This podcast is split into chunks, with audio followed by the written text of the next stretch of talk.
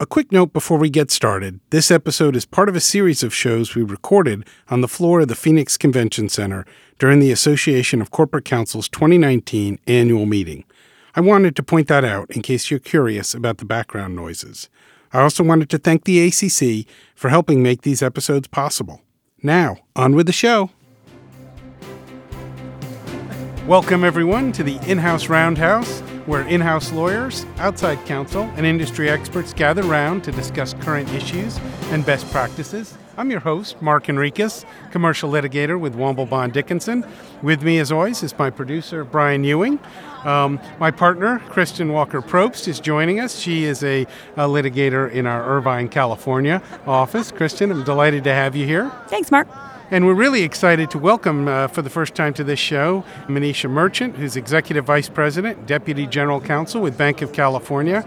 Uh, Manisha, we're really glad to have you with us today. Thank you. I'm very excited to be here today. And we're excited. I know this is the first time you've recorded a podcast, so I'm glad we're giving you that experience. Well, thank you let's see how it goes. Yeah, I, I, think it'll be fun. We were having a little conversation before we started, and you told what to me was kind of an amazing story of your first legal job. And I know we got a lot of in-house counsel listening, come from different backgrounds. Would you mind sharing us a, a little bit again how you how you got that first position? Sure. So um, I was actually practicing out on the East Coast for a couple of years. But after law school and working there, my family was still out here in California.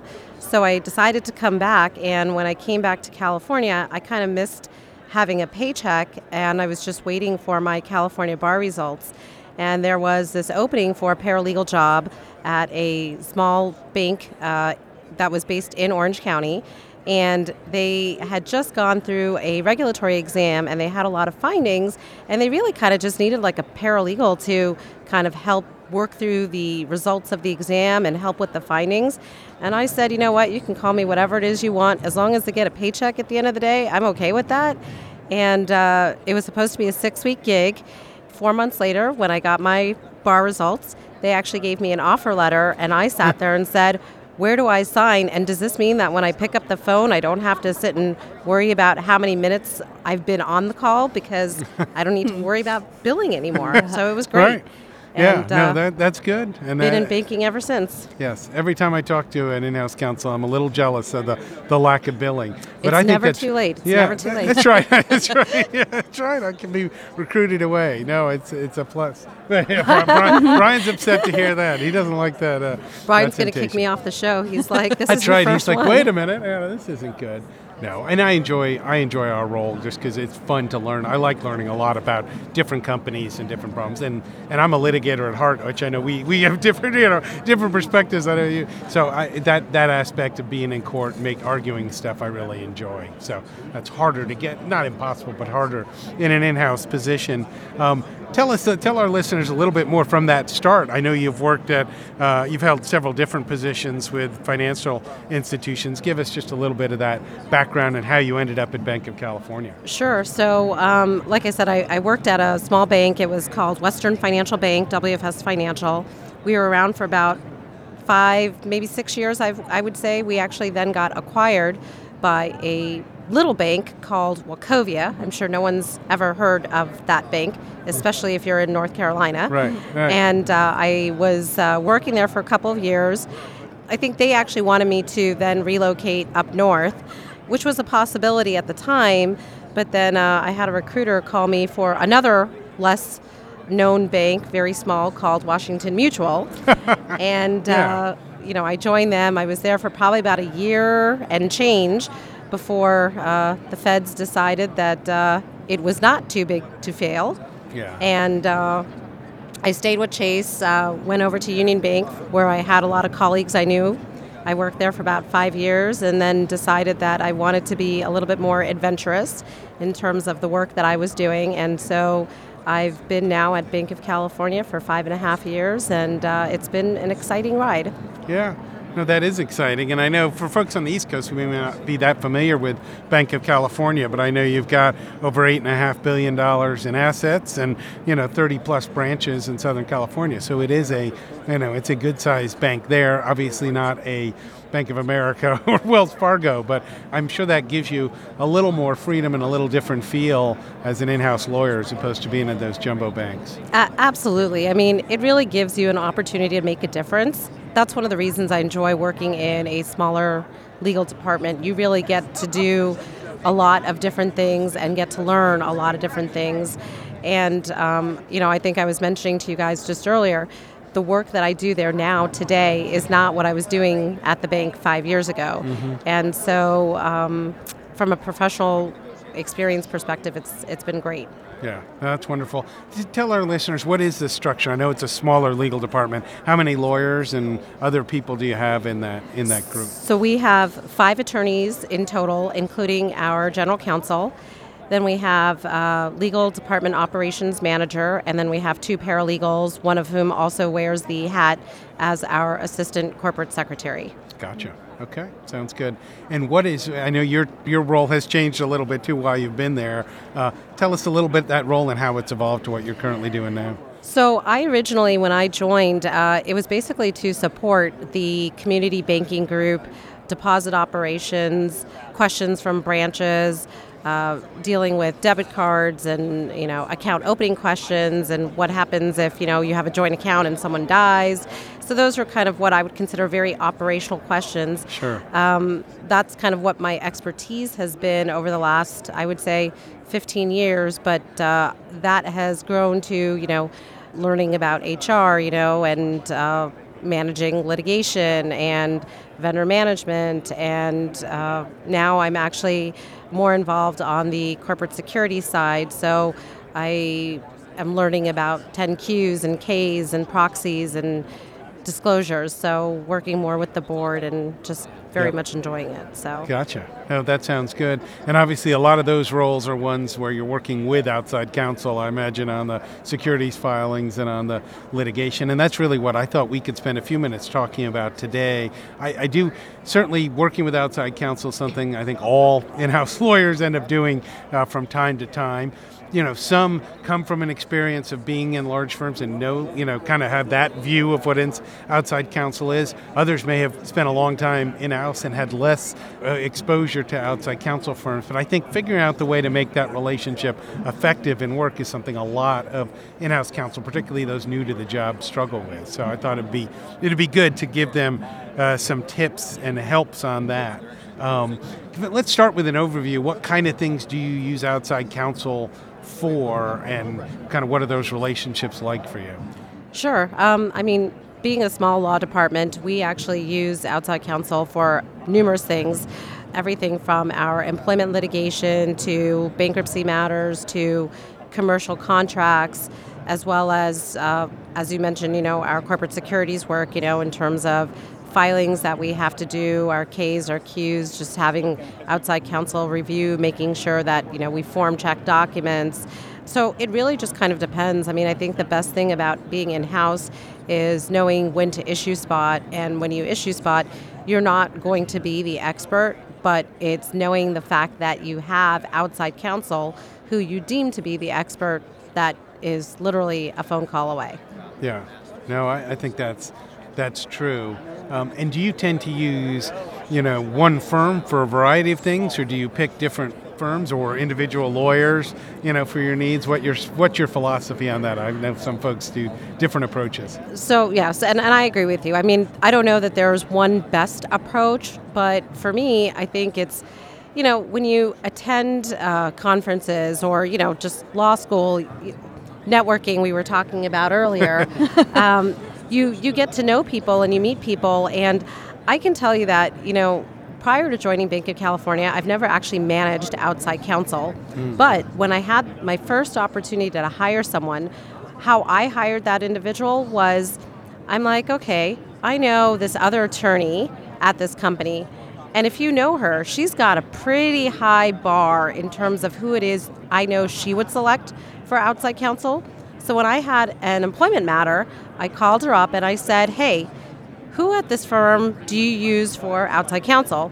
And she gave me the name of the attorney, and I knew right away that that was the attorney that I was going to start building a relationship with for no other reason, but I already knew what her bar was, and her bar was high. And I'm like, wow, if there's outside counsel who can put up with her, you know, this will be a cakewalk. It'll be for me. easy for you. Yeah. Ex- Exactly. And and I think that's kind of how you start developing those relationships. But I mean, it's got to be uh, something that's what I would consider win-win. So, for example, I work at a bank. So, I you know, when when you actually start building your network, right? One of the things you do is when I was doing employment, right? You never want to put your eggs in just one basket. You want to always have there's conflicts come up, who knows, right? Right. So you kind of, you know, do an RFP. We actually created like, you know, a two-page cheat sheet and said, you know, to lots of outside counsel, you know, what's your area of expertise? Like we know that all firms are full-size firms, but we want to know what are you known for? Like if you had one dish that you needed to make, what is that that hmm. you're known for? I like the cooking show analogy. That's kind of. What you know, this is your uh, final uh, final in the chef cook-off. that, so, that's yeah. right. That's right. Um, and you expand upon it, right? So we actually had RFPs. We and as part of those RFPs, we asked, you know, what kind of alternative fee arrangements would you give to us? So we don't want to pitch it to you. You tell us what is your best AFA. If we determine that you're going to be on our quote preferred provider list, right? What does that look like? You know, what kind of arrangements can you give us? By the way, who do you bank with? Mm-hmm. So it's just, you know, a matter of developing those relationships. But I, I think that you also want to be selective in terms of who it is you use because the more outside counsel gets to know your bank, which is their client, right? The better it is because they can also issue spot with you, right? So if you hire somebody and you have an employment issue, they could come back and say, you know, if that person is separating, you might have to file an 8K. It depends. You got to look mm-hmm. at these disclosure laws. So it's just, you know, getting outside counsel to know the bank the way that you know the bank. Now, look, no one's going to know them the way that you know them because you work Right. them. That's your only client. But the more, you know, bring them into the organization, you know, let them get to know the business units that they support, and then they can issue spot while they're here. And I think that's the best thing about having what I would consider a smaller group of firms that you work with is they're giving you their best rates. You're telling them that, look, I will give you as much of, you know, X percentage of work. You never tell them that you're going to give them all of the work because I don't think that that's a great practice. Right. But you also never want them to feel comfortable that, hey, I'm on their preferred provider list and they're going to be with me for life. I mean, we go through these RFPs, I would say like maybe once every like three years or so, maybe, uh, you know, earlier if you need to. But you want to make sure that they are treating you like a white glove client and you never want them to feel too comfortable because look there's a lot of firms out there and you want to make sure that you're doing the best you can for us? We're a publicly traded company. We don't want to be hiring the most expensive counsel if you know that you can get just as much effective advice and you want to be able to show your not only your boss that but your, your shareholders that. So I, I think it's really important, you know, that everything has a process and nothing is a given. I'm always curious. Can I ask? I'm Yeah, always yeah, curious. jump uh, in terms of your relationships with outside counsel. What is sort of the number one pet peeve? When outside counsel says they will have something to me by Thursday and now it's Friday and I'm following up with them, if they are setting deadlines, my job is not to follow up with them. I hate following up. If I give you a task, I expect you to complete it. That's great advice for associates too sometimes because that's not what they're necessarily focusing on that's going to resonate, but so true. And and look, if you can't get to it because you need some extra time, or if you if something came up, right? Right. You had an emergency. You had an this- emergency, right? That's fine. You know, it's not like Thursday is like a magical D day, right? Right. But yes, communication is extremely important. Be proactive, you know? Yep. No, I think that's good. No, and jump in whenever you want, I, Kristen. I just was going to say it. I had a story from when I was, uh, I think I was an associate, and I had tried a few cases for this client and had good results. And the client came and was sharing sort of war stories of all the different people around the table, some partners and associates. And I was waiting for him to say when he got to me, "Oh, and Kristen's our big trial lawyer." And he said, "We really love Kristen." And I was waiting for the moment, and he said, "Because she always gets back to me." And I'm like. Like to dun That's like it, that. right, that's Really? it, yeah. Um, but as I sort of got further along in my career, you realize how important that is. You, you kind of have to know that the person's there to catch you, and, and you don't know that if there's no communication. So, huge Yeah. point. No, that is important. Ab- That is important. E- Although you are our big trial lawyer. Thanks, thanks. I needed it somewhere. Right. No, I mean in this day and age when we don't try a lot of cases, Kristen's really taken a lot to trial. No, is, I mean, uh, look, I, it, it, especially at firms, right? They have hundreds of clients, no doubt, right? You always want to make sure that the client feels and your in-house attorney feels like there's nobody out there other than you. And I can tell you that some of the, you know, corporate securities counsel that we use, I mean, we give them so much work just given the litigation that I always kind of joke around and say, you know, you're committing malpractice when it comes to all your other clients because of how much time it is you devote to me. Um, and he laughs and he's like, You're the most important thing. And that's what I want to hear, you know? Sure. No, that's true. Um, you mentioned something I know a lot of firms use, which is some kind of preferred provider list or an approved counsel list. How does it work at Banc of California? And does it?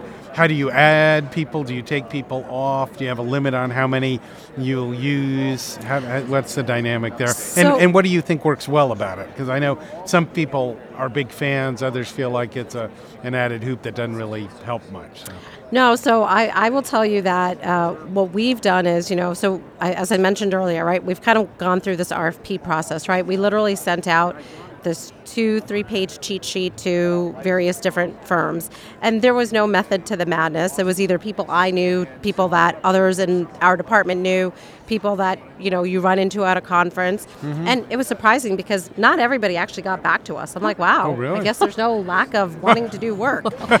but um, so we kind of started gathering all of the information and then the first thing that we did right was just kind of understand pricing right if Yes. you have and i mean depending upon what area of expertise it is right i might be able to justify spending a few hundred dollars more an hour if it's some sort of a complex securities matter but if it's just a plain vanilla general advice employment matter Right. i'm not sure i could justify those rates so i think the first off the bat right is just doing a pure price comparison.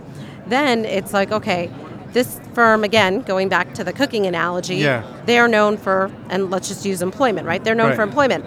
But just because they're known for employment doesn't mean that they don't do other things. So I want to understand what are your other things, right? So if you couldn't make that pineapple upside down cake because you didn't have pineapples, I want to go Right. to dinner at Venetia's house. I know, yeah, yeah, we're going to eat after this, aren't we? what what what other what other um, yeah, what other recipe? What can you do with pasta? Right, exactly. because again, you know, it could be that I need the premier employment firm, but it could be that I don't necessarily need the premier BK firm, right? So even if that might be your second chair, mm. you know, and if I use somebody that you know, right? Are you honoring this pricing across the board for whatever matters we happen Gotcha. to open up at the firm? And then again, you know, you want to make it a win-win. I'm not saying that there's any kind of a requirement here, but where do you bank? You know, would you be open to Yeah. moving some of your relationships here? Or by the way, you know, is the firm planning on expanding? Do they need a credit line? Do they need a loan? I mean, there's nothing wrong asking the question. Sure. Again, Right. what you do with that answer and that information is up to you. Yep. But it's just good information to have, right? So we kind of put together uh, an Excel spreadsheet, and it basically lists out all the various different firms, the practice areas they have. But again, the practice areas they have may not necessarily be the information or what I would consider, you know, where it is your company needs legal advice. So if someone told me that we do a lot of things with respect to entertainment, I'd be like, Okay. I'm a bank. That's not a big, big bank bankroll. Right, exactly. So I think it's, you know, matching up where your needs are, where their expertise is, and then um, making selections based on that information and uh, going back to the firm and saying, okay, tell us a little bit more about, you know, this practice area or tell us a little bit more about you know the experiences that these you know what's this attorney's background and experience. Right. and i think that's how you just start creating relationships. And for me i think that i've kind of used three as my magic number. Again there's no rhyme or reason but Yep. i just said you know you never want again have just one provider with respect to an area. You always want to have a couple. And and whenever you have new matters that exist one of the things that i have the team do is you know bid it out to those three firms right? So even though they're on the preferred provider list ask you know firm a how much are they going to charge if you had a, a single uh, plaintiff mediation Yeah. um, ask firm b ask firm c and then you know sometimes they've given you their pricing sheet up front but sometimes you know depending upon how complex the matter is you're Right. also not going to be holding the firm to that price because there are going to be complications um, that you know of, right? And so you're just kind of getting an idea. And if firm A is like ten thousand dollars and the other one's fifteen and the other one's twenty, I'm like, Right. I don't know. Maybe Yeah. maybe that twenty thousand dollars, even though you're on my provider list, right? I, I'd rather go with firm A. But Mm-hmm. Now if this is like a senior high level executive and we want to be sure maybe i'm willing to spend an extra few Pay thousand more. dollars but i think it's just again making sure that they know that they're on your mind meaning outside counsel and the firms right and that you're giving them an opportunity but then still doing your own diligence right because service is important and Mm-hmm. you had asked earlier you know when do they go off the list well look Right. if they did a terrible job for me, if they're not communicating with me, if they told me that they were going to do a cap, but all of a sudden when I get the bill, they said, Yeah. well, when we looked out, not out of our hours, right, exactly. So I, I think, you know, having that relationship and that rapport, right, is very important, you know.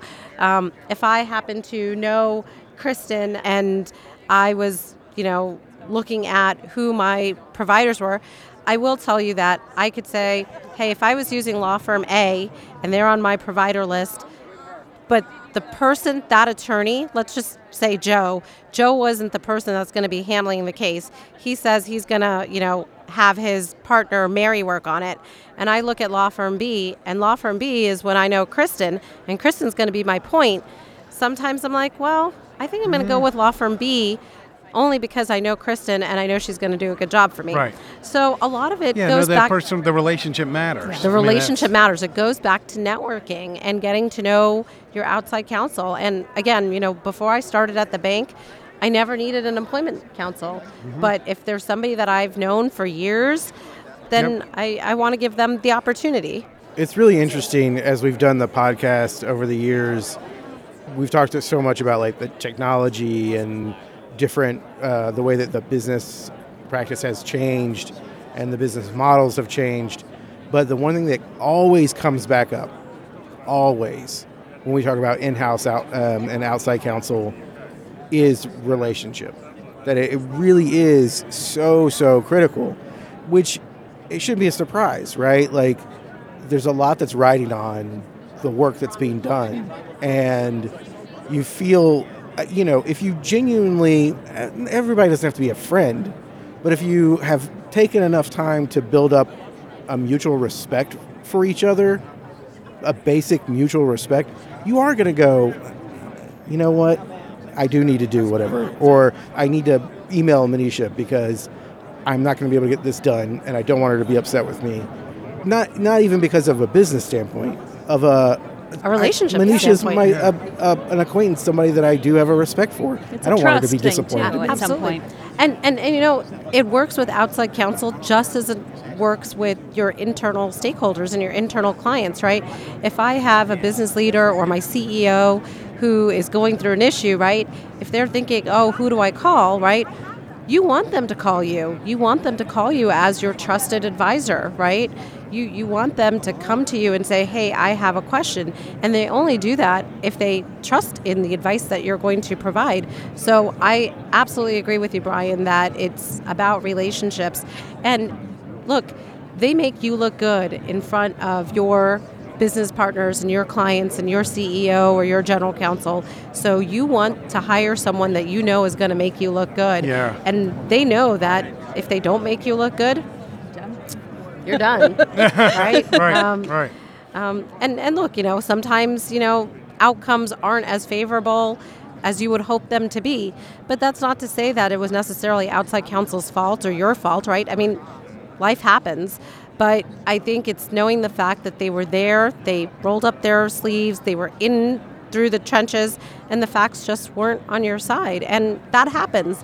But knowing the fact that they were there, they're not throwing you under the bus saying, hey, you didn't tell us this before we started the case. Right. And, you know, had I known that, you know, I mean, you, you have to have that relationship. And I think that, you know, that carries, right? I mean, you'd mentioned earlier, I've worked at multiple different institutions. Right. And even if, you know, I might not have an opportunity to hire you where I am today at Banc of California because, say, my general counsel happens to have relationships, or my CEO, who happens to be an attorney, also has relationships.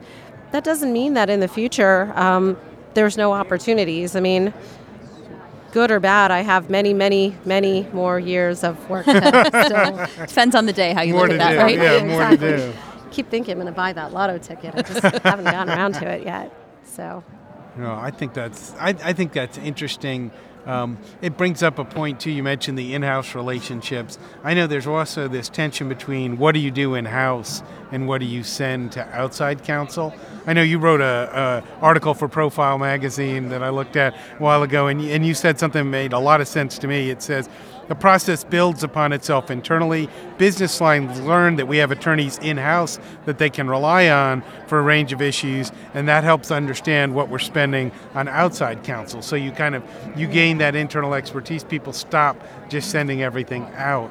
Um, how, how do you manage that transition? And I guess how do you decide, particularly in growth areas, whether you're going to hire you know a six person for your legal team versus using outside counsel? Right. so I think um, the first rule that we have um, is no matter who it is we use for outside counsel, I need to have one member of the legal team assigned to that outside counsel for whatever matter it is that's being outsourced. So, again, at Banc of California, I never knew anything about HR. Um, I'd asked my GC at the time, there was a matter, I said, hey, can I help? He said, sure. Threw me into a room, didn't even have a chance to read the case, and I met outside counsel and I started understanding the world of HR. And so, as you kind of get to know the business, right, the business line, so in this case it had to be the HR department, I understood, you know, I went to some seminars and I'm like, okay, again, issue spot, right? So the first two or three or four times, right, when HR comes to you and they ask you a question, you're thinking, I don't know, let me go onto Google and see what I can find. Right. But you know, you want to go to outside counsel to make sure that you're seeing it correctly. But every time they have an issue, well, guess what? At one point in time, your issues are going to be repeating and recurring. Yeah. And so you can kind of start bringing some of that work in house, right? Um, it's also a matter of risk, right? Um, what what's the issue you know how meaningful is it is it something that you could either afford to get wrong or can i say like you know it's like 70 30 i'm fairly confident this is my answer right. and you take a business mitigated approach to it but you learn through that process and and that's you know the way that i learned a lot of things at banc of california is i use outside counsel as my experts if there's things that i end up learning just through pure osmosis, right? If you have a zero bar to start with, you're bound to learn something. If you don't, you're in the wrong profession. Yeah, but, that's true. Um, but I- issues, issue spotting, you know, going through an M&A transaction, same thing, right? If you didn't do anything to begin with, you're going to learn letters of intent and you know what's binding and if it's not binding and you also get to know your clients right what do they want in those ndas for example what are their big pet peeves so, yes, you go to outside counsel, but you learn and you absorb, you become the in house expert. Then your clients will come to you, and you know, just uh, there's turnover in every institution, no matter what. But the next person who comes in, they're going to ask you a question. Guess what? You've already answered it. Right. You already know, and it, it's it's just building that expertise in house. And I think then you know, going back to your question about Um, do you hire someone else or do you go to outside counsel? I think that's when you kind of look at your invoices at the end of the year. Uh-huh. How much are you spending on commercial litigation? How much are you spending on, you know, securities work or general advice? Um, I will tell you that at one point in time, we actually had so much HR work going on, and we kind of knew some of the things that were coming up at the bank. I actually hired an employment attorney in house Oh, wow. because it didn't make sense for me to continue to use outside counsel, and it was very, very cost effective uh, for us to do so. So it really is just dependent upon what you know is going on at your bank, and then again, looking at those fees and saying, Yeah. does it make sense if I'm spending X dollars on outside counsel? I can hire an internal expert to do the same job. That makes sense. I think that's very helpful. I think people, you know, that's doing that simple, you know, how much are we spending and measuring it against compensation for a person is logical, but I'm not sure everyone focuses on that, you know, on that decision tree.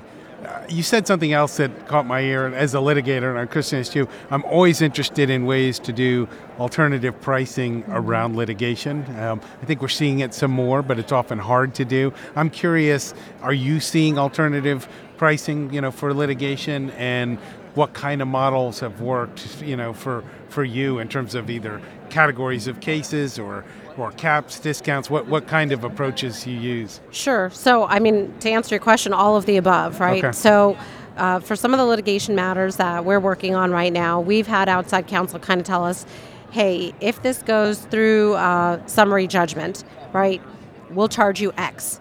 But if it doesn't survive summary judgment, or, or I guess Yeah, since I'm not the litigator, Yeah, no, right? no, that's right, but goes if- past If it, it goes yeah. past, thank you, summary judgment, we'll charge you Y, right? Um, sometimes if you kind of have an idea as to again how complex the case is or not, you know, you might do like a blended rate approach, right? Okay, does this really require a full-time partner? What if we bring in a lower level associate? You know, can you give us a blended rate? And it could be sometimes, you know, if you're a new client to the firm, the firm might be like, you know, we're not in a position to give you these AFAs because you're not a quote big client of ours. And maybe they'll just do like a 10% discount. Right. That's fine, right? I mean, they need to build that relationship with you before they go out, and you need to appreciate and understand that, right? Just as much as you want outside counsel to give you their best pitch, you also need to appreciate the fact that you know you have a partner at, at an outside counsel who before they go back to their management committee and ask for that extra 5 or 10% discount or try to push through a very you know lucrative AFA for a client Right. they need to have that trust in you if they're doing it for some say flat fee that when the next case comes around and the next case comes around that you're thinking about them too. So mm-hmm. you know it, it still i think comes down to building that trust building those relationships in order for you to have a win-win relationship. When you, I'm curious, when you have sort of these stepped flat fee cases like the summary judgment, or I do it a lot for trial, do you like to see what I call a shadow bill? Do you like to see what the actual hourly, or is that helpful in some way or not helpful? So I have had attorneys uh, do shadow billing, and I think it's good to know because again, you can understand. You know, what you really have to do, and what a lot of attorneys don't do, right, is look at those invoices when the case is over, right? Because when the case is over and you're stopping, you're not approving those bills anymore. That case is out of mind, out of sight. Right. But that's where I think that, you know, when you're going through your budgets, right, you can go back to your, you know, general counsel, your CEO, your CFO, and say, look, this is how much we as a legal department were able to save Yeah. you as a company, right? So, you know, look, we're not a profit center, but at the end of the day, we Right. are conscious of the fact that our costs impact your bottom line. And, um, going through that analysis, I think helps in house attorneys for when it is they're looking at budgets and making pitches as to why the legal department may need to add another counsel or why it makes sense for us to continue to use employment counsel or outside counsel, Yeah. I'm sorry, um, because it's more cost effective for us to do that, right? I mean, if I have a salary, that's a sunk cost. But if I can use outside counsel effectively, um, I can have an idea as to how much money it is I'm actually saving. Mm-hmm. So I do think it's important, very important. That's helpful. That makes sense too. Yeah, that does. What about do you do you use any alternative legal service providers? I know that's a hot area now. Our own firm has something called GC Solutions, which are kind of alternative providers for you know secondment purposes, temporary lawyers, specific project-based engagements. I don't know if that's something Banc of California has experimented with. I know it's gaining more traction as people try to squeeze more and more out of the limited spend that they have. So, um, so I will tell you, in the you know almost six years I've now been at Banc, um, we've actually seconded two attorneys. One was actually an attorney that started there before I got there, so they were doing secondment work, but they were essentially doing the work that I kind of came in and replaced, so to speak. And again, it's just if there's a need, right? Does it make sense to second someone because it's a long-term you need to have it, an operations attorney at a bank. There's no, you can't outsource that work indefinitely. Um, so I wasn't at bank when that attorney was was there, but I, my understanding is that it was very effective. And I will tell you that when we have proxy season, which is you know going to be right around the corner, Right. we have seconded an attorney from an outside firm to come help, literally come sit in our physical spaces to work on it with us. Um, Gotcha. So we've we've definitely done that. Um, we're open to it, even with just you know things going back to like litigation. We've talked about you know, does it always make sense for us to do all of our discovery internally? Um, Right.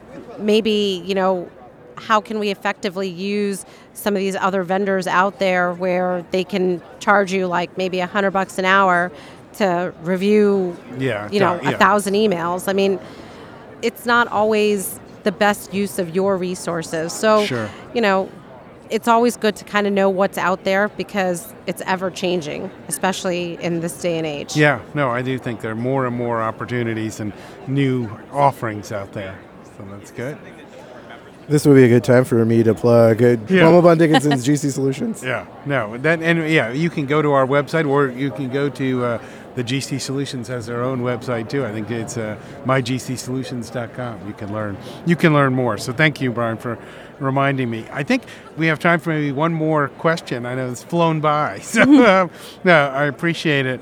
You know, and, and I'm always interested in. Uh, practical tips for newer GCs. So, in terms of kind of the flow with outside counsel and that work relationship, you know, can you describe for us either some of the hurdles or impediments or give some tips for trying to make that smoother? We've talked about the communication responsiveness. What kind of things are there any either processes in place or tips beyond some of the relationship stuff we've talked about that might be helpful for someone that just feels like we've got outside counsel but we're just not we're not on the same page we're not we're not in sync Well, this is more, I guess, from an operations perspective, right? But I will tell you that again, when I first joined Banc, um, everybody knows an attorney, and there's enough attorneys out there that they will come find you if you don't know one. Uh, we had the challenge of our business units and our business unit leaders hiring the attorneys that they knew or the Ah. attorneys that they went out to dinner with and said, "Hey, I'll give you a case." And Right. so we would end up getting um, invoices from firms that we didn't even know were representing the bank. Ah. so that a little was pro- uh, a little problematic A little for- problematic there. So we actually instituted Serengeti. And we basically said that, you know, through our Avid, which was our straight uh, expense billing, uh, expense reimbursement platform, no legal bills and no outside law firms will be paid through that process, period. Gotcha. All outside bills and engagements had to be done through the legal department.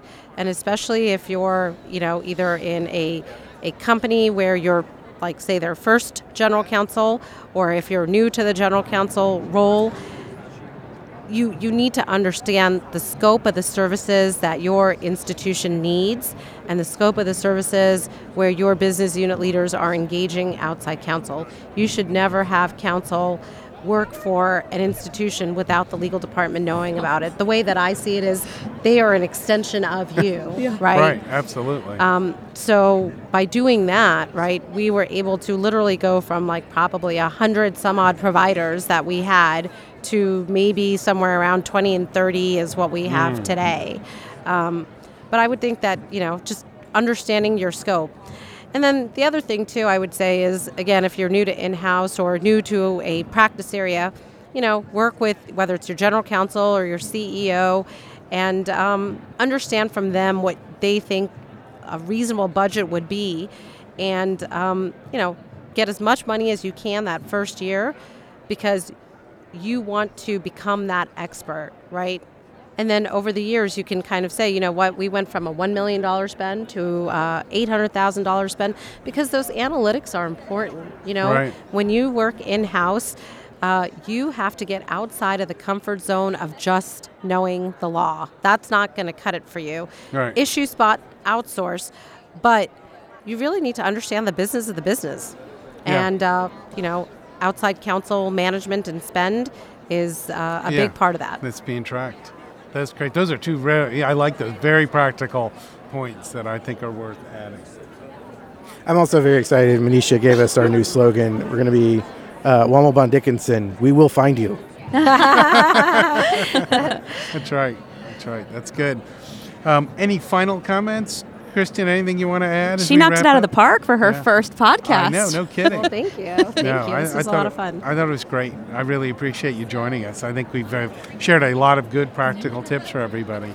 So, Well, now I guess, you know, the sequel is going to be when Kristen and I talk about the powers of networking. yes. Yep, that's yes. the- that's we'll, the we'll sequel. schedule that. Yeah, we'll schedule that. We've been wanting to come out to California to actually, There you now that we have offices out there, record some podcasts. So we'd love to have you back. We've had some other repeat guests. It's a select group. You know, you get into that little cadre of, of repeaters, but we have not done one on networking. So I like that. I like that idea. That could be a lot of fun. All Well, right, thank you. Yeah, thank, th- thank you guys very much. I, I very much appreciated this opportunity. It was a lot of fun. Thank you. Great. Well, I enjoyed it. Thank you, Manisha. Thank you, Kristen. And uh, that concludes this episode of the In House Roundhouse. Um, I do want to remind our listeners you can find previous episodes and subscribe to the podcast so you automatically get every new episode in your feed by going to either womblebonddickinson.com or iTunes, the Google Play Store, SoundCloud, or wherever you get your podcasts. If you have questions or comments about this episode, please share them on LinkedIn or Twitter. Uh, you can also email me. I'm always looking for suggestions on new topics like networking uh, that we can use on our podcast. So thanks everyone for listening. This has been the In House Roundhouse. We'll see you at the next station. In House Roundhouse is a production of Womble Bond Dickinson. Brian Ewing is our producer, and Robert Daughtry is our audio engineer.